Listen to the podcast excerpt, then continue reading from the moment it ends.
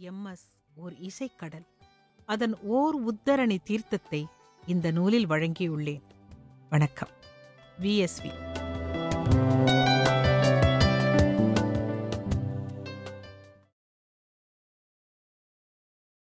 ஜங்காரஸ்ருதி செய்குவாய் ஜீவ வினையில் சங்கீதாமிருத்தம் பெய்குவாய் ஜகதீஸ்வரனே ஜங்காரஸ்ருதி செய்குவாய்.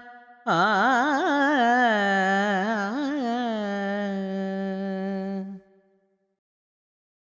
ஏவிஎம் ராஜேஸ்வரி மண்டபத்தில் ஒரு திருமண வரவேற்பு. கச்சேரி மேடை முழுவீச்சில் தயாராகிக் கொண்டிருக்கிறது. இன்னொரு பக்கம் கழுத்தில் பூமாலையுடனும் கையில் பூச்செண்டுடனும் புதுமணத் தம்பதி நிற்க வேண்டிய இடம் ஜிகினா காகிதத்தால் அழகுபடுத்தப்படுகிறது. வீடியோ கேமராக்காரர் கோணம் பார்த்து கொண்டிருக்கிறார். சற்று தள்ளி மேஜையில் சர்க்கரை கல்கண்டு ஒற்றை ரோஜாக்கள் சந்தன கிண்ணம் பன்னீர் செம்பு போன்றவை வரிசையில் வைக்கப்பட்டிருக்க பட்டுப்பாவாடை தாவணியில் மூன்று இளம் குமரிகள் வருகின்றவர்களை பளீர் புன்னகையோடு வரவேற்றுக் கொண்டிருந்தனர். எதிலும் ஓர் அவசரமும் ஆர்வமும் தெரிகிறது. ஆறு மணிக்குள் எல்லா ஏற்பாடுகளும் தயாராகிவிட வேண்டும் என்ற துடிப்பு மாலை நேரத்து மஞ்சள் வெயில் தன்னுடைய கடமையை முடித்துவிட்டு தன்னை கொஞ்சம் கொஞ்சமாக மறைத்துக் கொண்டிருக்க மண்டபத்தை கடற்கரை காற்று தழுவி குளிர்விக்கிறது. ஆறு மணி. அரங்கம் கிட்டத்தட்ட நிரம்பியிருக்கிறது.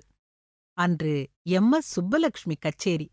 மேடை ஏறி அமர்ந்ததும் காதை பிளக்கும் கைத்தட்டலை வணக்கம் செலுத்தி பெற்றுக்கொள்ளும் எம். எஸ். பட்டுப்புடவையில் ஜொலிக்கிறார். பின்தலையில் கொண்டையைச் சுற்றி மல்லிகைச் சரம். ஜொலிக்கும் வைரத்தோடுகள்.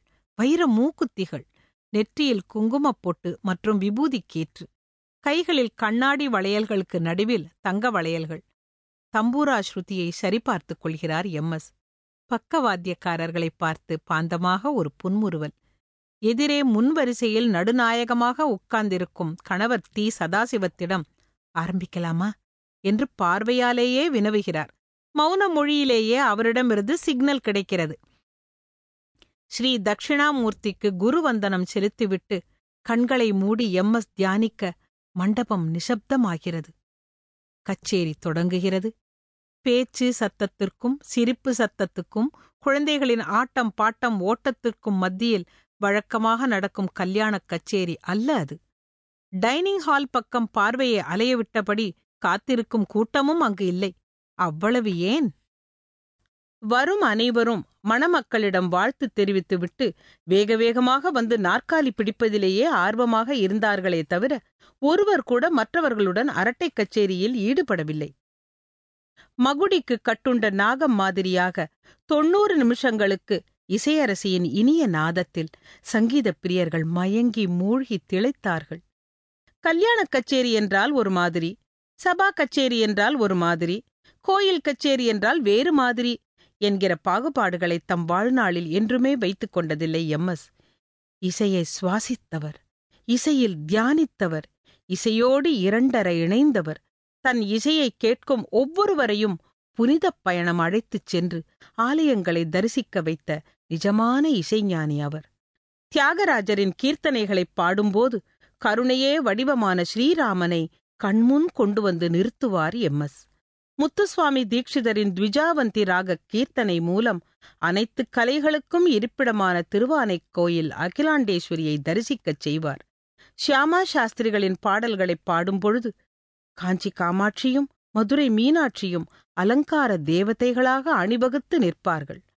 அன்னமாச்சாரியாவின் அருமையான படைப்புகளை எம். எஸ். இசைக்கும் பொழுது ஏழுமலையான் விஸ்வரூப தரிசனம் கொடுப்பார். இந்த பட்டியல் நீண்டு கொண்டே போகும். ஏழு ஸ்வரங்களில் அத்தனை ராகங்களையும் தன் வசப்படுத்தி வைத்திருந்தவர் எம் எஸ். ராக ஆலாபனை கீர்த்தனை நிரவல் ஸ்வரம் என்று ஒவ்வொன்றிலும் எம் எஸ் தன்னுடைய முத்திரையை பதித்துவிட்டு சென்றிருக்கிறார். இதோ கல்யாணக் கச்சேரி முடியப் போகிறது.